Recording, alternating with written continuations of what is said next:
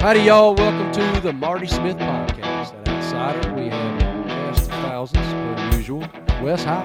Howdy. Merry Christmas. Hi, Wes. Happy New Merry Year. Travis, sir. uh, Merry, Merry Christmas. Martin, how are you? Brandon, Merry Christmas. There we go. Brandon Merry needs to turn his. There, There you we go. go. Now we're firing on all eight. Oh yeah. Travis sounded like Darth Vader. What's going on over there? He there? did. man? That was pretty rowdy. He You sounded okay? like. Do you, I, I sound good, boys. What are you talking about?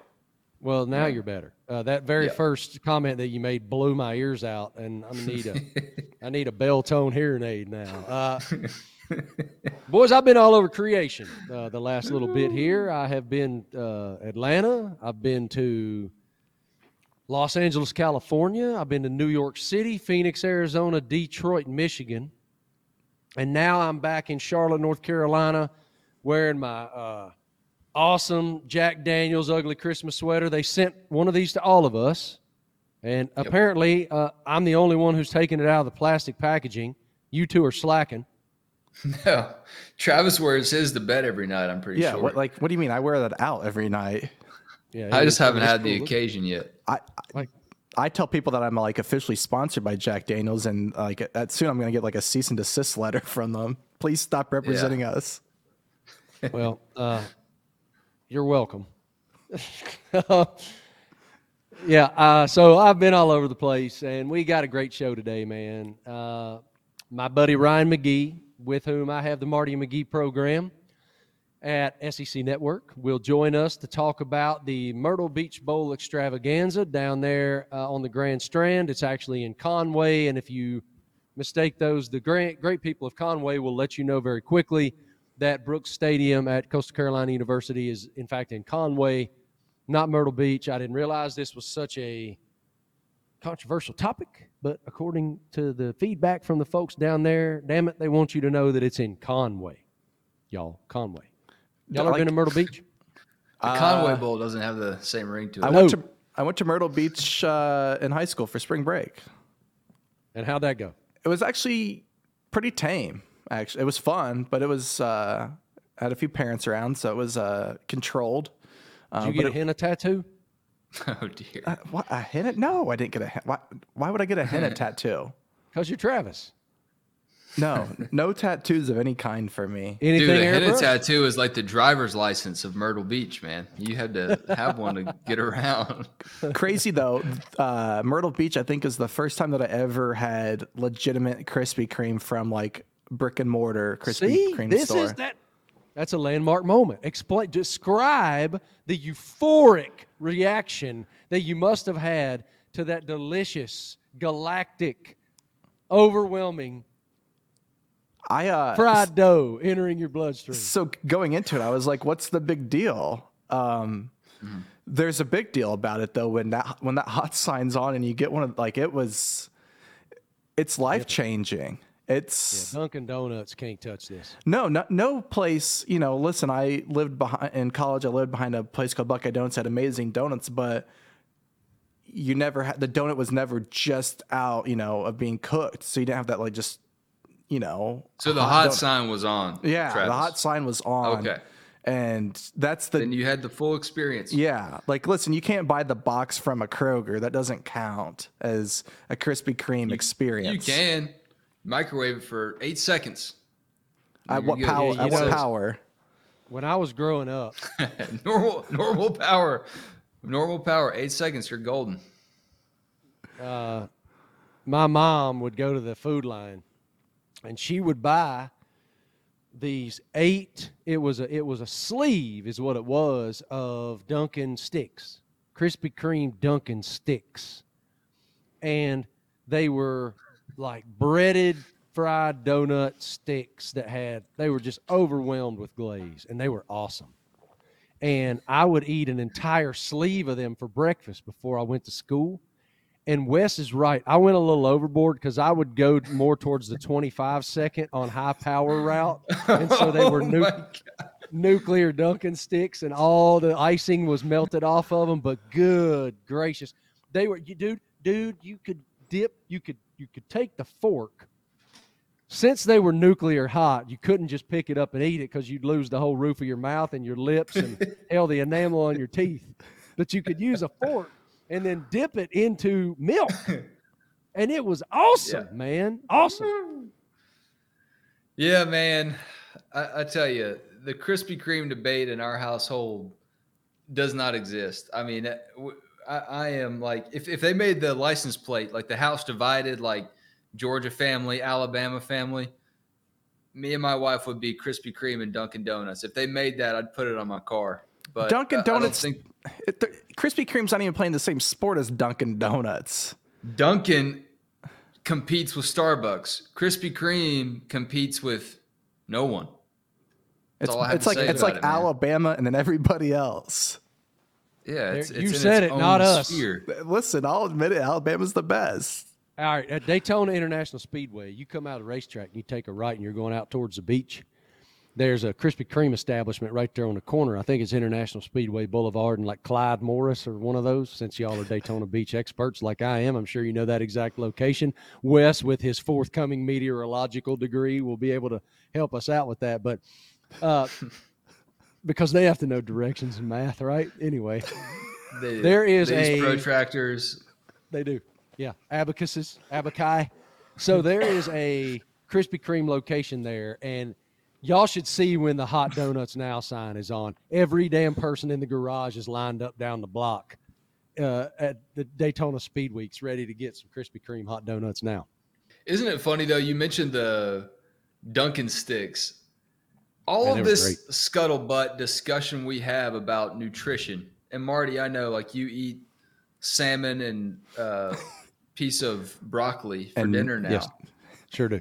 But like the things that we used to eat for breakfast before school to power our minds for a day of learning, I look back on and laugh. Like it it is like the only counter argument you need about like nutrition in any circumstance, I think, because I was eating Cap'n Crunch berries Yep. in like filtering the milk that the Cap'n Crunch berries had been in the day before for the sweeter milk the next day in the fridge and like I, You I were don't free know- basing Cap'n Crunch? I'm t- dude, it was a it was like a refined Cap'n Crunch milk.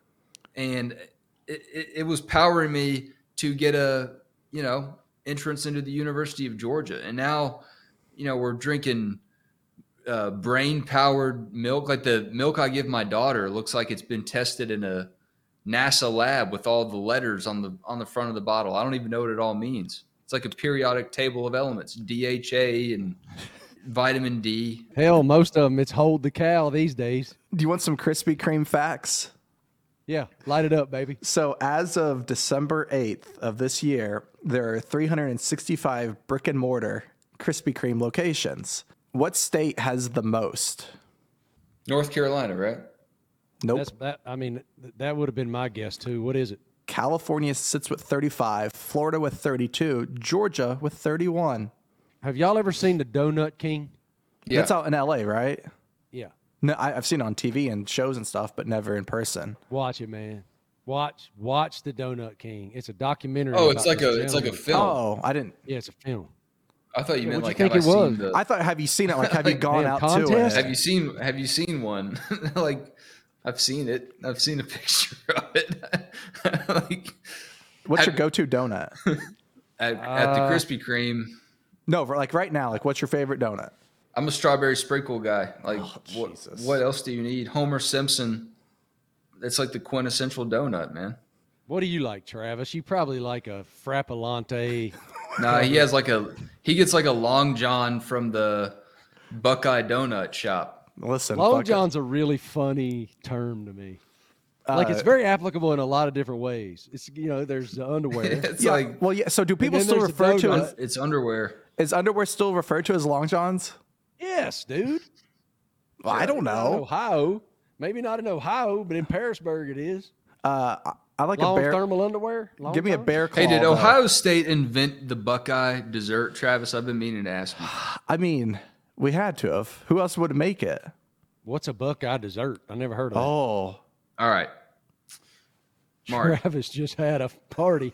like, Have you ever been in like a, a Cracker Barrel and seen the bucket of Buckeyes that you can get for like twenty five cents a piece?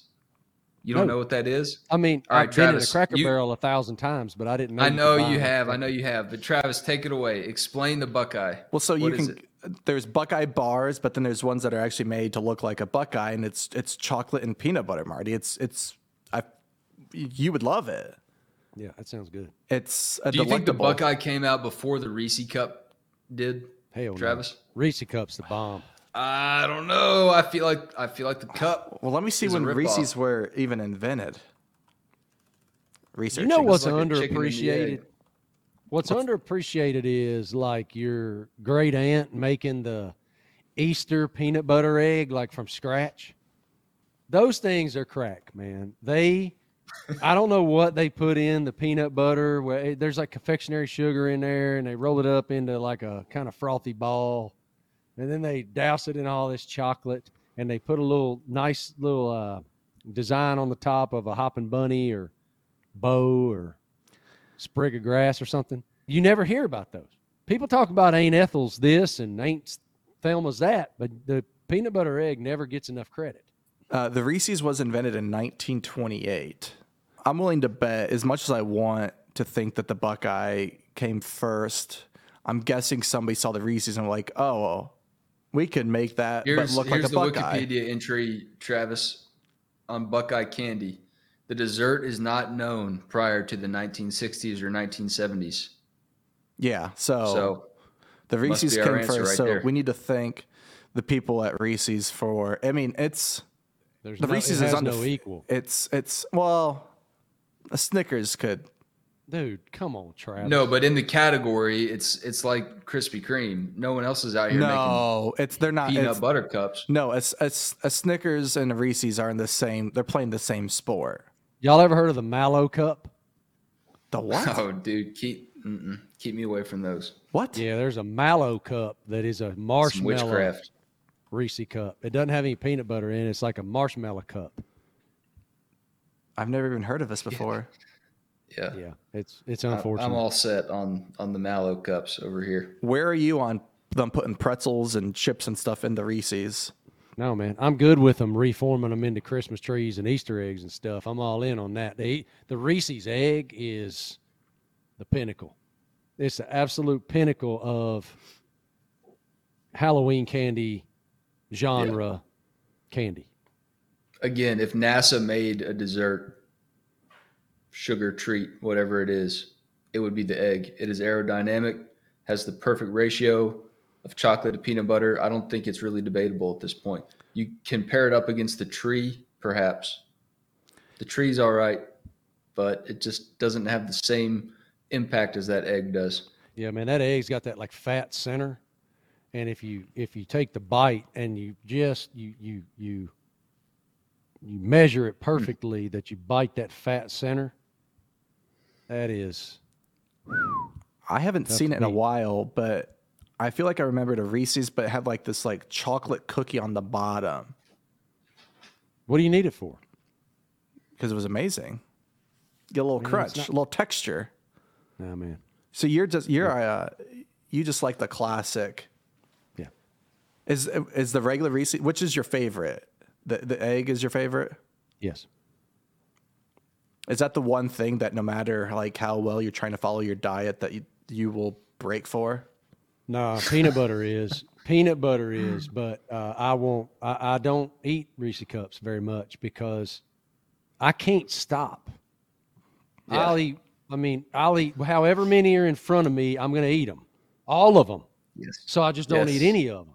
Like that's exactly how I roll. Like I'm not good at moderation at all. And so if I go ahead and make the decision, man, it's just one one Reese cup pop. I'm instantly going to go infiltrate Vivi and Mia's Halloween bags to find every single one in there and have a buffet and a smorgasbord. And I just don't need that, man. I don't need it. Um, so Christmas is coming up this week, and on a previous episode, we discussed your um your ornament that you received from the White House. I have information that there's now a second White House ornament in the Marty Smith household. How do you feel about um, this ornament that you thought was one of a kind and for 20 years you thought it was the greatest thing ever being debunked? Yeah, it was a it was of great heartache to me that I learned that you can go on the internet and purchase uh, them in bulk, whatever volume you so choose. You can pass them out to friends. Uh, I thought I, for all these years, I thought I had gotten something extremely special and intricate and very rare from those in the Clinton administration who bestowed upon us in the Christmas of 2000 that uh, that we would go home with these. But alas, you can go on the internet and purchase them. And my great friend, my brother, my producer for ESPN, Patrick Abrahams, found it to be very humorous that we had this discussion and sent Laney her very own uh, class of 2021 White House Christmas ornament. And it currently hangs on our tree right beside my Bill Clinton issued class of 2000 White House Christmas ornament. It's very special. They are a couple. And now the class of 21 will hang proudly on my Christmas tree for the rest of my life. Now, does that mean going forward, you won't have this whole production and posting when you put this ornament back up next year for Christmas? How like how are you gonna move going forward? Precisely the same way I've operated for the last 20 years. I'm Told proud of that ornament. By the way, remember how I told y'all that Laney and I don't get each other gifts for Christmas? I broke the code. I Does she did know give her a this? gift. She well, she does because it requires child care. So Okay. I had to walk into the bedroom and I had to explain to her that an opportunity came my way that we had to do. All right. Her favorite production in the world is The Lion King. Ooh. I fire up my email one morning a couple three days ago, and in my email is an opportunity from Disney for which I work. They own ESPN to see The Lion King on Broadway, and it's this buy tickets link. Well, not only was there the opportunity to go to Broadway in big New York City, there was also Lion King on tour. So it's torn around to all these cities. Well, our favorite city is none other than Nashville, Tennessee. I saw a commercial. So That's- I bought tickets for Laney and me to come to Nashville, Tennessee, and see The Lion King at the Tennessee Performing Arts Center in mid January. So she is pumped. I'm pumped. I love that stuff. Like, I love the performing arts, it inspires the hell out of me. And I love The Lion King. I can't wait to see it. Simba, Mufasa, the whole squad, baby. Here we come. that's Oh, gonna be oh, man. fun. Why does that make you chuckle, Wes? your your statement that the performing arts uh, inspires you was it just surprised me. I don't know, caught me off guard. I guess. Why? Why is that? Why do you think? that- Why, why does that? Why is that? I just don't. I didn't know that you went to a lot of uh, like shows on on Broadway and everything. Like, have you seen uh, Hamilton? Nope. Have you seen Cats? I don't go. I, I don't have you go seen to a lot. of, uh, Death of a Salesman? nope. All right. Nope. That's why it surprised me because I I knew that you didn't have time to go see a bunch of plays. So it just it just kind of made me chuckle. I don't know. My But I'm girl- excited for you So- guys. It, yeah, so it we have doesn't the- matter. Like you're going to see The Lion King in Nashville. I mean, Childcare is lined up, or do you need me to fly what, to Charlotte else and take care need? of the kids? No, Travis, you're you're babysitting. Sorry. Yeah, do you need me to fly to Charlotte and I'll take care of the kids and you can Quite possibly. Uh, that that actually might need to happen. I think we're still working through that part of the process. We can't like surprise our wives with that kind of gift a few days out because No. it requires so many logistics that they, you know, for which they are the chief operating officer, that it won't happen unless we give them a heads up. So that w- I had to give her a heads up immediately and say, "Hey, I got you a Christmas present." She Yeah. said, "Why? What what'd you get me?" And I told her, and she was pumped up, man. I'm pumped. I can't Well, get- it's like it's like making that purchase shows up on the uh, credit card statement too. You know, how do you slip that one past the COO and the CEO? It's difficult. Yeah, you can't. She manages gotta- every bit of it. I'm a got to cook the completely books useless. a little bit. Yeah, for sure. Mar- Marty's basically question. like a fourth child when it comes to Laney having to run everything. A fair point. It's an accurate statement. Dude, on my way to the Myrtle Beach Bowl, I was driving down 501 and I passed an Econo Lodge slash liquor store. It was an Econo Lodge on the top and it was a liquor joint on the bottom. And they promoted both on the marquee sign. I thought that was just the greatest use of office space I'd ever heard of. Well, I mean, when you I mean, that is that is all you like need. really yeah, it's it's optimizing your storage, man. What else do you want? Well, especially when you're traveling, the first thing you're looking for when you get to your hotel room is where's the liquor store at? Exactly. I mean, I was very impressed. And then I, I drove on down the highway, I was so I passed the Econo Lodge slash liquor store on the right. On the left, there was a school bus graveyard from Horry County used up school buses. And then on my right, there was a legitimate, like 1993 Chevy Camaro monster truck. They built a Camaro into a monster truck and painted Hot Wheels down the side of it with the Hot Wheels swoosh. I was like, man, this is the greatest road I've ever seen in my life. Anyway, speaking of the Myrtle Beach Bowl, why don't we bring in my partner in crime at the Myrtle Beach Bowl, my sideline reporting brother, my buddy with whom I have a show on the Southeastern Conference Network, Marty McGee.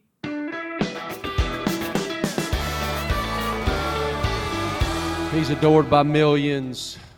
Beautiful women just randomly walk up and hand him cookies.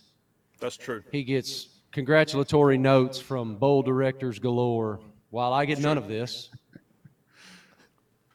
I'm grateful for his friendship. I'm grateful for his historical referencing in every aspect of my life. And he joins us now on the Marty Smith podcast to historically reference our excellence at the Myrtle Beach Bowl. Ladies and gentlemen, this holiday season, we had the Tulsa Golden Hurricane and the Old Dominion Monarchs and it was absolutely the pinnacle of our broadcast television careers. Uh, what is your feedback on? I'm sure that, that you've gotten tremendous feedback from the Emmy nomination committee Yeah, about you and me hearkening back to the great Oklahoman philosopher Toby Keith yeah. and other Yeah. various random commentary throughout the entirety. And I, when I say entirety, I mean entirety of the 2021 Myrtle Beach Bowl. How you doing, son?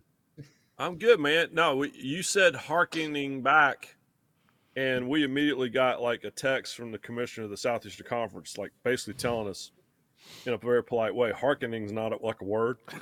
Apparently, apparently it's harking back, which I didn't, I wasn't aware of either. But yeah, no, it's uh, it was great. I mean, Is it not a word, dude? It is to a word. You harken I think- back. You hark, you harking back. No, you right? do not. No, I don't you do know. not. You hearken. Hey, all right, Travis. I'm on. Travis, I'm get on it. Uh, okay, Travis is on it. All right, but no, it- it- but I will harken back to December twentieth, twenty twenty one. It was a great experience, and uh, we were there, and um, that's I mean that's I think my favorite part of the whole thing was probably the, sp- the pregame spread. I think that was easily, if you uh, you know boys, if y'all if y'all like. Uh, uh, manicotti that's been on the sterno for four hours before you get up there and no silverware, the Myrtle Beach Bowl spread is, is for you. So anybody thinks Let me tell you guys, let- Let me paint a picture for you fine folks. Basically, what it looked like was we took off the we took off the silver canopy of the Sterno potluck supper down at the Pearisburg Baptist Church lineup. right. And and within within the glory that was Yeah. that pan of manicotti was what appeared to be a soggy uh, a, a, a soggy uh, bit bit of dog cuisine Yeah. doused in Elmer's glue is what Yeah. it looked like to me. And the Elmer's glue kind of flew me, threw, threw me off, and I just chose to pass because Yeah. I, look, I appreciate the gesture, but I just felt like it'd be best for me at this point to not eat. Well, we were late. I mean, we'll say this: that had been out there for a little while, and they needed us there. Like 12, kickoff was at two forty. I mean, we got there at twelve fifteen. Well, we, had couldn't to have a been that meeting. We had to, we had to have a meeting with the with the bowl directors about the post game ceremonies, and so we we got there, and then they go, "Hey, we got done. Like, what are we going to do for the next two hours?" And, and the producer goes, "Hey, man, there's there's food up there at the baseball stadium." So we went to Springs Brooks Stadium, beautiful facility, home of the uh, Gorgeous facility. the College World Series champion Chanticleers, and the view was amazing. But yeah, but oh, all right, but I haven't told you this part yet. So y'all, Marty says I'm not going to eat that, and he leaves, and I said I'm going to call my wife, and I tried to call my wife, and she wasn't there, wasn't available, and so I was like, man, I'm starving. I, you know what? I'll eat one bite of this manicotti. Did you have And- it? No, you know why?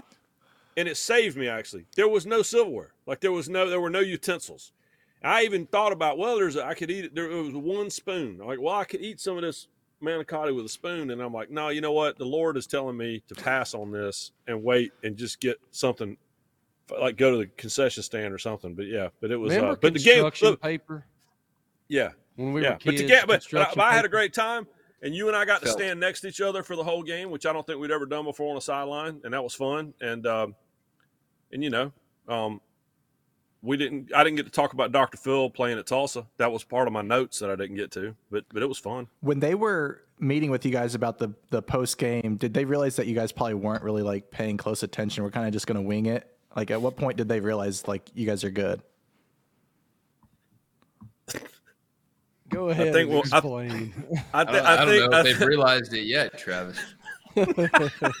I think that when they looked at Marty and he was like looking at his phone and they looked at me and I was like looking at the porta john deciding if I could get in there or not. I think that's when they figured out that uh, it, honestly it was hey there's going to be a most valuable player, there's going to be a, a champion, you know, that's it. And then when we get out to the field for the at the end of the game, it's complete chaos. Like we're surrounded by the players and the guy with the trophy can't get to us and all that. But it was fine. It's totally fine. It was it was there was a plan. It's a good We thing.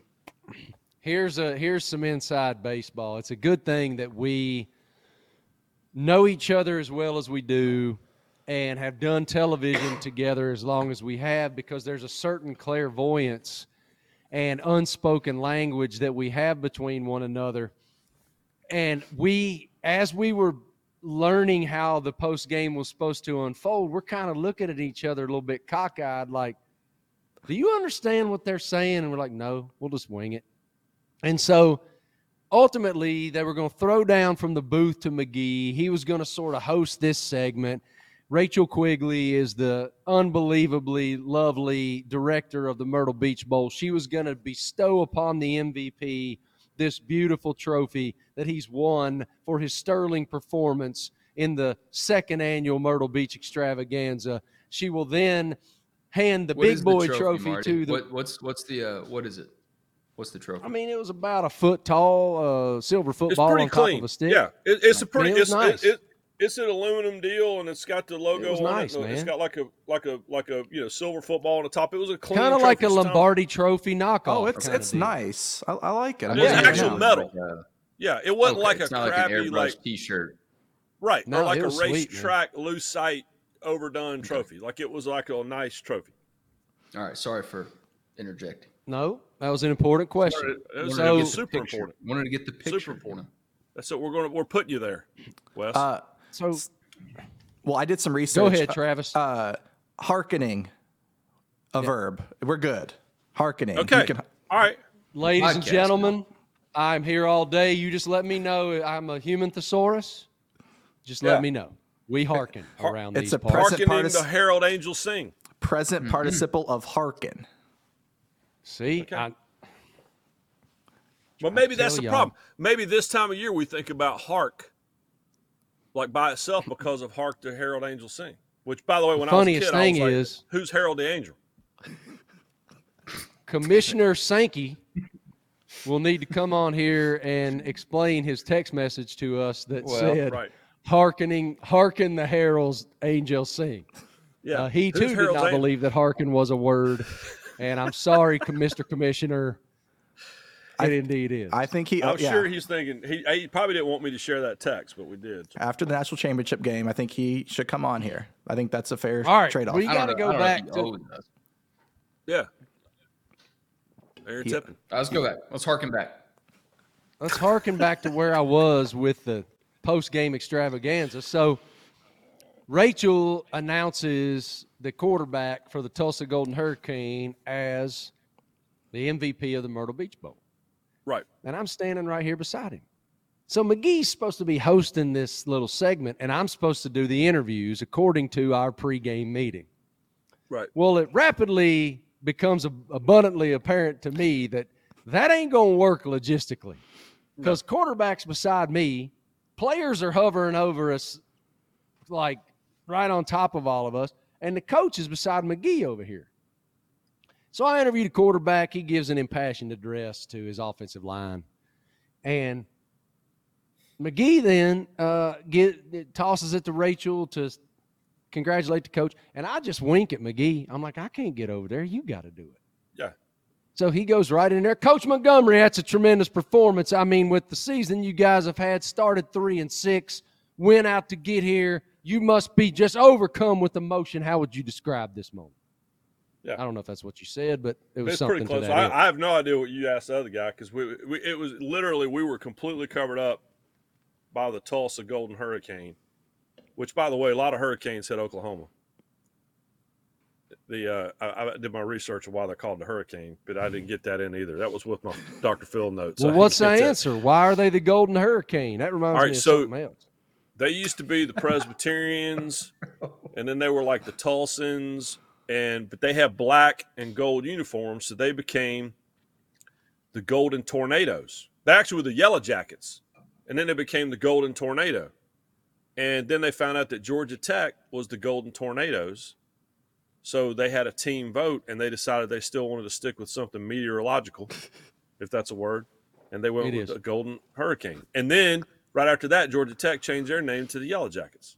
But yeah, so there you go. So, they they've could have been the Hurricane, Golden Tornado if they would have just held out a little longer. but it just held out, or the Yellow Jackets. Yeah, but but yeah, but they chose, and that, so they're like people are in the stands from Oklahoma, like waving like hurricane flags, like the red flag with the black.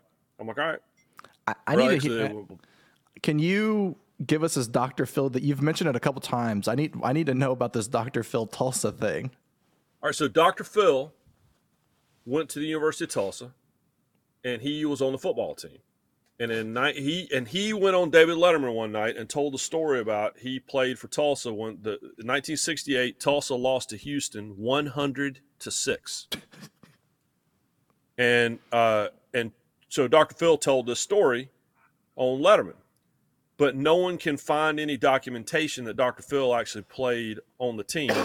And so you can ask Marty. Last night, literally, the game is ending. Like there's like 20 seconds to go, and the SID from Tulsa walks up and introduces himself.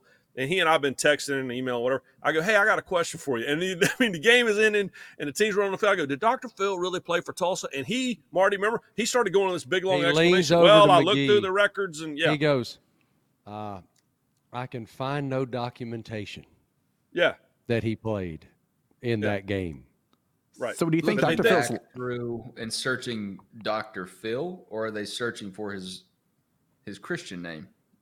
Which Phil is McGraw. Philip What is his Christian Phil name? McGraw, Philip McGraw. Yeah, that's his real. So he was on the freshman team, and they think that he was promoted to the varsity because, and I'm not. Uh, this is what it was called. All the headlines say this: the team had been ravaged by the Hong Kong flu. Like that's what Dr. Phil calls it. That's what all the headlines called it back in the day. So they lost like half their roster. So a bunch of freshmen got promoted, and uh, and it was and the coach at Houston was kind of a jerk, and he ran the score up and all that stuff. But and I'll tell you another thing: Jane, uh, Baker Mayfield's dad was on that Houston team, so I'm going to call him and ask if Dr. Phil, if he saw Dr. Phil running around. I now want to get. Do Dr. we not Phil need to on. see a Dr. Phil Baker Mayfield crossover? I mean, that's that's what we've all Yeah. been waiting for, is it not? But if you lose a game 100, if you lose a game 100 to six, that's probably why you go in to try to help people psychologically because you probably have suffered psychological damage yourself. I don't know if you guys saw this, but about midway through the third quarter, uh, Josh Johnson, who had a spectacular game for Tulsa at wide receiver, caught a football and was running full tilt towards the sideline, trying to toe tap his way into a completion. And as he made his way at a rapidly accelerated burst of speed towards that sideline, attempting to toe tap his way into that completion. He almost, I mean, we're talking slivers of of uh, of inches away from dismantling Ryan McGee's entire sternum. Yeah. Uh, if if McGee had not moved, it would have been a yard sale of colossal proportions, and would have wound up as a SportsCenter top ten moment. Here you can see it unfold. Look at me. I'm already on. I'm on the far left there, already in a defensive po- position, ready to just get the hell out of the way. And I'm- McGee I'm- is Well, a 10 pointer staring at an F 250 in the middle of the road at midnight. I'm planting my feet, son. And- I'm gonna I'm gonna lay Yeah. a lick. Look at that. Both of you guys have strong front foots forward, ready for this contact in the image. I'm not a body telling you, language expert, but you guys are not backing down. Hell no. That is strong. I mean. McGee, you Yeah. were Oh, inches wait, away from a not top ten moment. Oh yeah, I joked about it during the game, but that so my I mean I, I talk about my dad all the time, but he was a field judge. That was his position, and it, my dad worked 400 something games, and he only got knocked off his on his butt like four or five times. Now, he got blasted. There, there was a, a he got blasted one day at Pitt, and thought he'd knocked the tail Louisville. Thought he'd knocked the teeth out of his head because he was looking down to see if the guy got his foot down, and when he looked up, it was too late, and the two guys ran through him. But yeah, I learned a long time ago. You can and my hands are in my pockets. In that picture, people are like, "Why are your hands in your pockets?" Because it was freezing cold. We had we had those warmers in our pockets. So I have my hands in my pockets, but it was it was um If the only they temperature had, was dropping rapidly. if only they had invented gloves. well, we didn't have those. I mean, we didn't didn't have have a whole lot of. They gave us hand warmers. I had on, yeah, the outlaw Josie Wales, who is one of our amazing ops guys and has been since our NASCAR days with ESPN back in the you know mid to late 2000s. He, uh, I mean, he shows up and he's like, "Hey boys, y'all need these," and he hands us brand new packages of 10 hour hand warmer packets Yeah, and I wanted to tackle him. I was so full of glee. I had on uh, Ford. Ja- I had on. Uh, I had on a hoodie that the Myrtle Beach Bowl folks gave to me. Actually, McGee's wearing it right now. Very festive, very fancy. I mean, that thing is nice. It was a size maybe four X, which, and then I had on a uh, like a zip up kind of, I guess I don't know, cardigan or whatever you call those things, some kind of sweater. And then on top of that, I had a down jacket, and then on top of that, I had like a ski jacket. How cold was it? Freezing, 42. dude. It was 40. it was freezing no, cold, no, hey, man. no, no, no, no, no. Don't even go there. You've been living in Connecticut.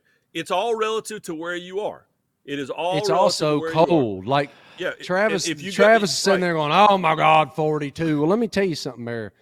Damn Jim Cantore, 42 at the beach is different than 42 different. when you ain't Yeah. at the beach.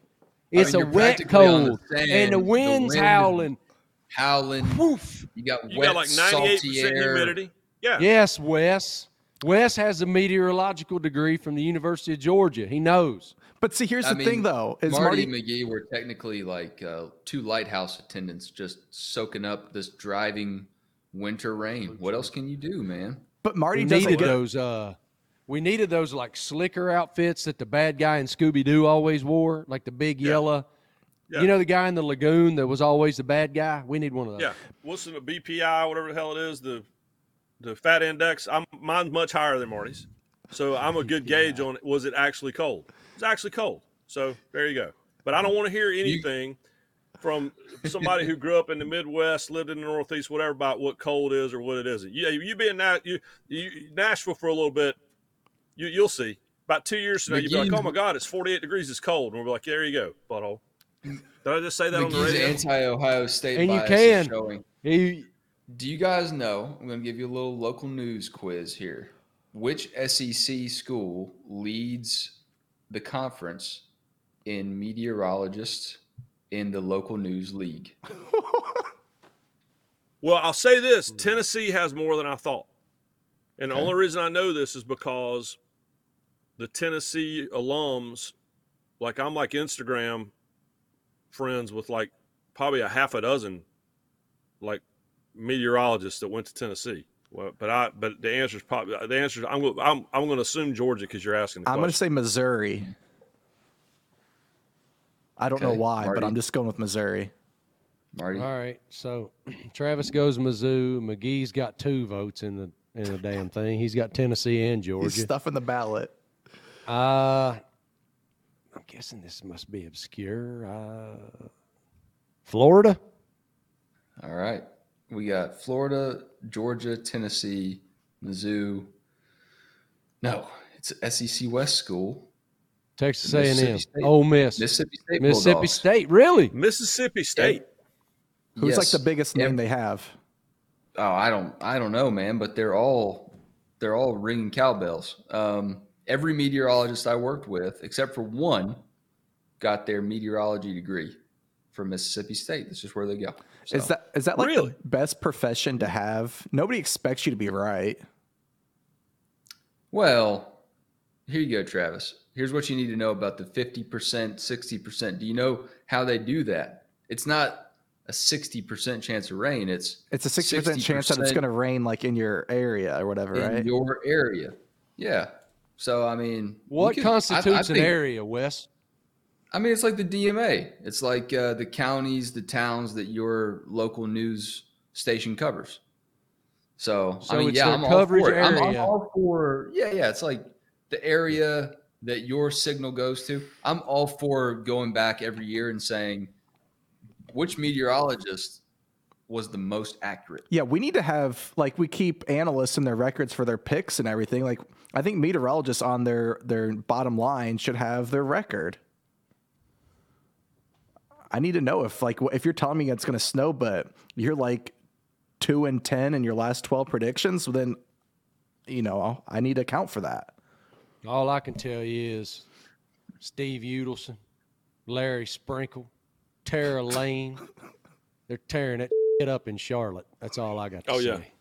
Oh yeah, no, mean, it's uh, Brad Panovich is my dude. Brad Panovich, Brad Panovich is like in, in Charlotte. Brad Panovich is well, he's an Ohio State guy, but he he's always Brad Panovich will like, hey, the space station's flying over. I'll go running out in the yard. My wife would be like, oh, Brad Panovich must have Laney. Laney too. Laney's a huge fan of Brad Panovich.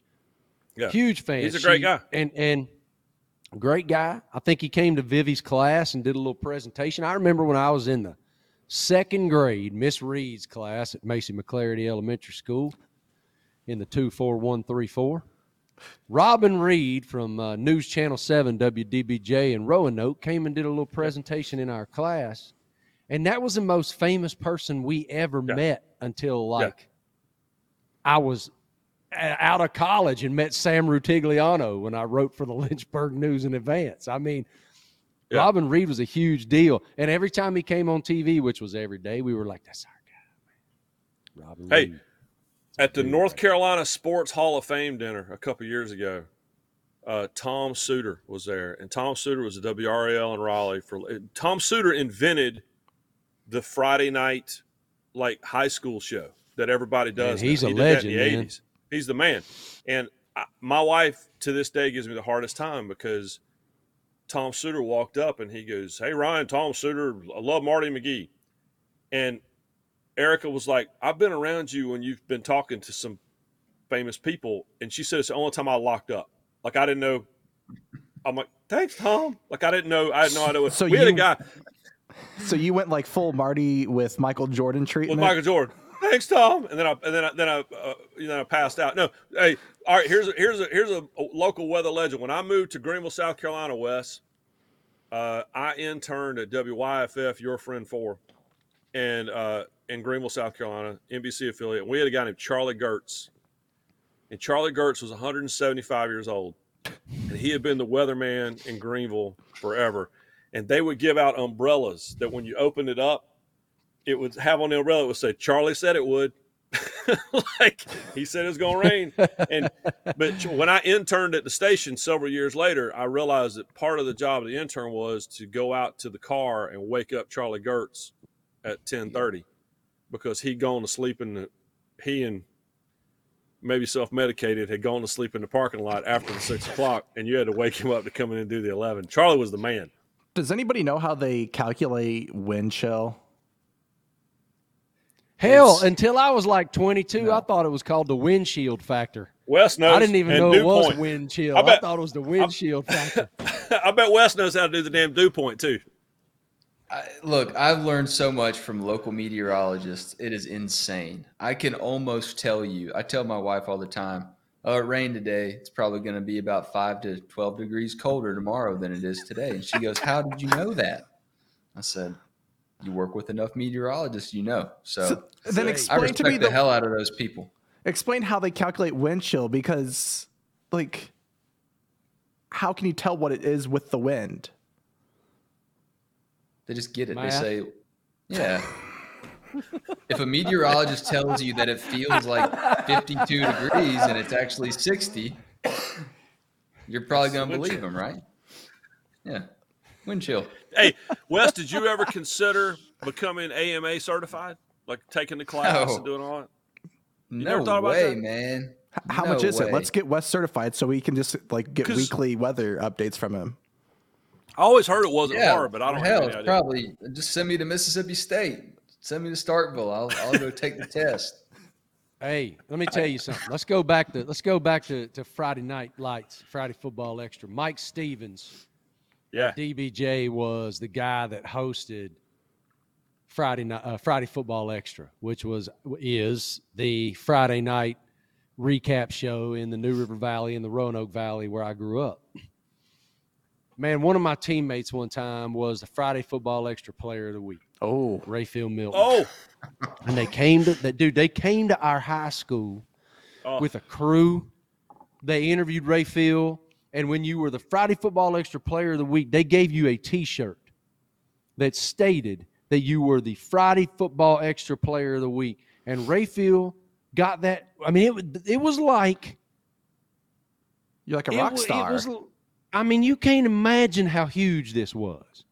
I, I can't articulate like what a massive moment it was to see Rayfield slide that Gildan T-shirt over top of his head Probably two sizes too and big. boast that he was the FFE Player of the Week, yeah. that's- and he wore it under his pads for the next two and a half years. Of course, he did. I mean, dude, that it's it's when you grow up in the middle of nowhere, when you're a bunch of farm boys and your entire life and identity is that helmet right there.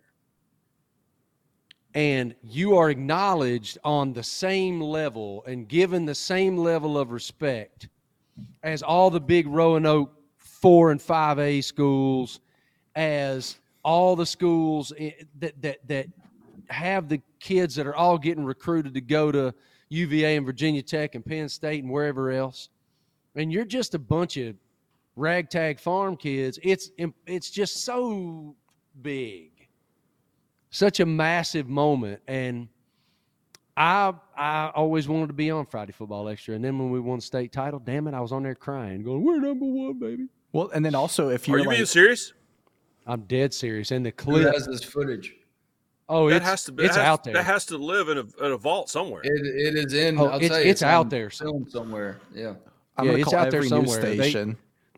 They ran it. I forget when they ran it. They ran it recently. Uh, Well, which station was it? DBJ, Channel 7 in Roanoke, Virginia. Yeah. now, I, it was something like, They- I had some like have it. super articulate line like, Yeah. man, I'm crying. All the practices two a days, and now we're number one, baby. There you go. I Oh, didn't I didn't oh. play high school football, but if you're like your team had like the game of the week, so then you knew that the stations were going to be there with the camera. So it was like, how as a student can I get on camera when they come by the student section? That was like the goal. Like you always just like get your like your ten the- seconds of fame. Sky Five. Boys, has there Yeah, ever Raleigh, been a more Sky Travis Five. statement than that one? Oh, That's yeah. the most Yeah. Travis thing I've ever heard. I mean, every Yeah. school Travis, did it what, though. what was your alone. typical attire to like a high school football game? What did you wear? Were you on the front lines? Were you of the student section?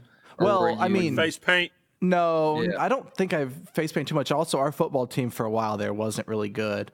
Face Um, paint too much. He just said.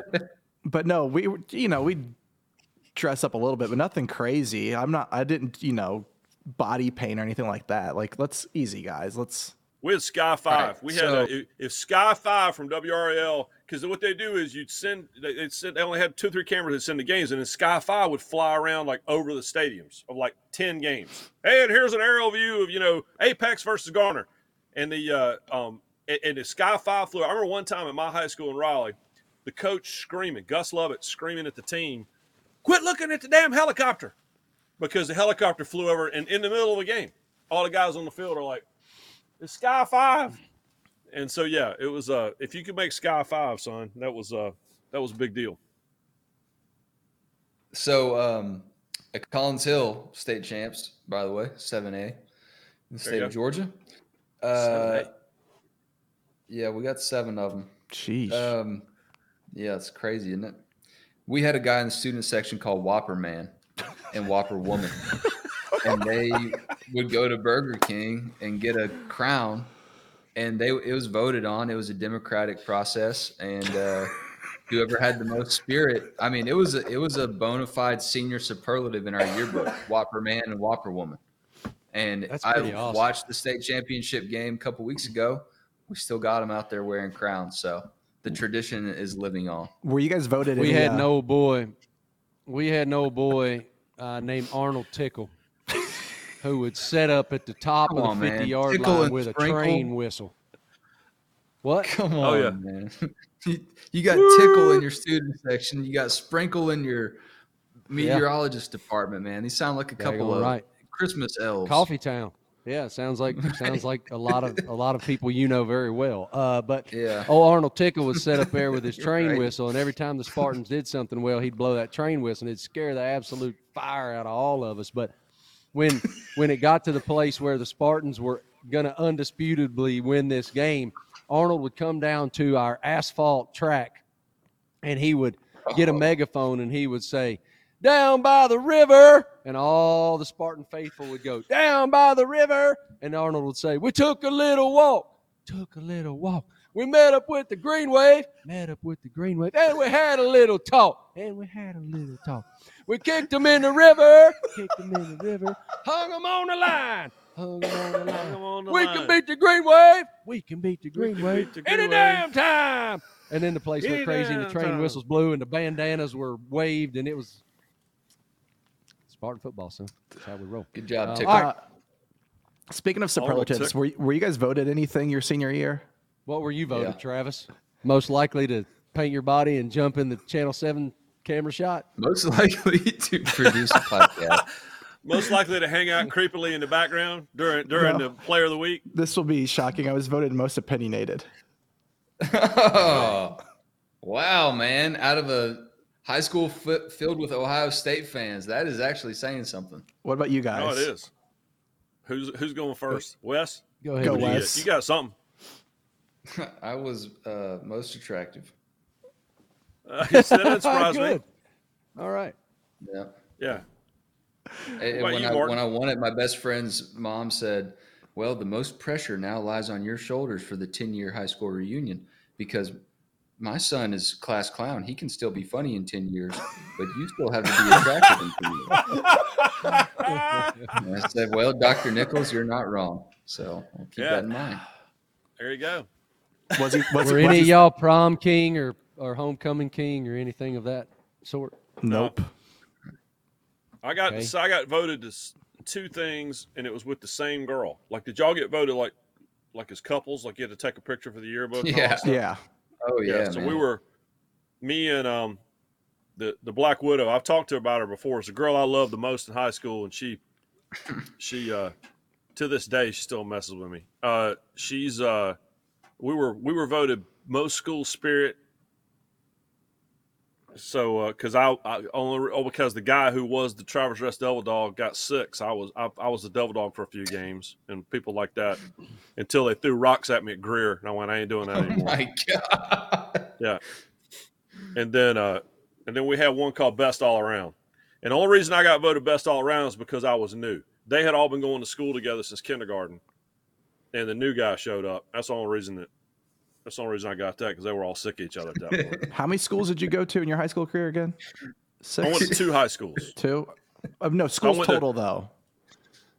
Um I, I, went feel like to you, I feel like you've lived in to- like seven different places. I went to three elementary schools. I went to one middle Oh, school.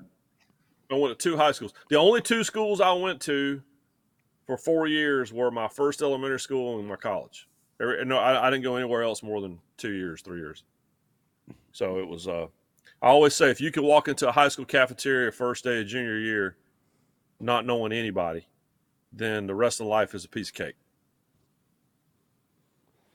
I was the 1994 Giles High School prom king. Really? I got a purple sash with some gold emblazoned words across the sash that said 1994 GHS prom king. Come And on, our theme, I got a scepter as well. It was like a stick that had like a crown on top of it. I mean, I felt like I could cast some serious spells wielding this bad boy. What did your uh, your suit or tux look like? I wore a tux. I wore a tux top, and then on my on the bottom, I wore a pair of Michigan basketball shorts, and I had on like the Bo Jackson Nike shoes with black socks, What? And uh, won the prom king championship. And uh, my girlfriend at the time had on a yellow tutu. and as a result of all this, they rewrote the rules package for the Giles High, Giles County. Uh, both high schools in the county rewrote the rules package for how to attend prom and what attire one must don in order to be granted admittance to the prom. You were like the Kenny Pickett no of shorts uh, prom king. yeah, I'm somewhat like the Kenny Pickett of prom king. You're like the yes. Emmitt Smith Uh, with the helmet. They had the helmet rules because of Emmitt Smith. So you're like the Emmitt Smith of prom. wow. I'll take it. I'm surprised But- they didn't take it away from you right there on the spot when you walked in like that. That's amazing. It was so who won the queen? uh, my girlfriend. Oh, she did. Wow, Yeah. Oh, so Yeah, you guys we- were the we it swept the ballot, Jack. that's amazing. McGee, your uh, your superlative story reminds me of our buddy Cody Parker that won most changed, and his personality didn't change at all. I don't know what the standard was. Was it from eighth grade to your senior year, or or when was it? But uh, we determined that he won most change just because he lost the most weight out of everybody in our class. What? There was a most change. There was a most There was change. a most change. Mo- you had a most change. change superlative. I Wow. could have. I could have won that most then. Changed like the, like the comeback player of the year, man. You're like Yeah, this guy. it's like the one you don't really want to win. Yeah, I- yeah, I- yeah, yeah. no, I would have liked to win that. Man. I entered. I entered high school at four eleven. I left high school at six feet. Okay. Wow. That's, that's like my butt. My, that would put you in the running for most changed at our school. yeah, my butt. My buddy. I remember my buddy Brent Martin. His dad was the preacher up at the Baptist church behind the school, and Brent. Brent won uh, like most dependable. And he was so mad. He's like, I don't want to be Oh. most dependable. He goes, he goes, can I be like sexiest or something? He goes, who wants to be the most dependable? I'm like, well, hell, son, you're dependable. But but it's but it's That not- just means not- he was the guy that all the hot girls called and talked to when they were down and out. Thanks. Brent. Thanks for always Thanks, being Brent. there, buddy. You're the We are best great friend. team friend. player. You're a great friend. Speaking of great friends, thank you for hanging out with us, brother. I appreciate you. Marty Yeah. McGee is back on the SEC network in studio January 15th. Uh, we will be not in the same location together on New Year's Eve for the college football playoff semifinals. I will be in Miami, Florida for the Orange Bowl. McGee will be in Dallas, Texas for the Cotton Bowl. And uh, we'll still be doing Marty and McGee though, 9 a.m. Eastern. T- Are we at 9 a.m. Eastern time yeah, that morning? yeah, Okay, 9 normal a.m. time, uh, 9 New Year's Eve. Thanks, dude. Appreciate you. Be good. GBO VFL. I like your hoodie. See ya. Go Devil Dogs.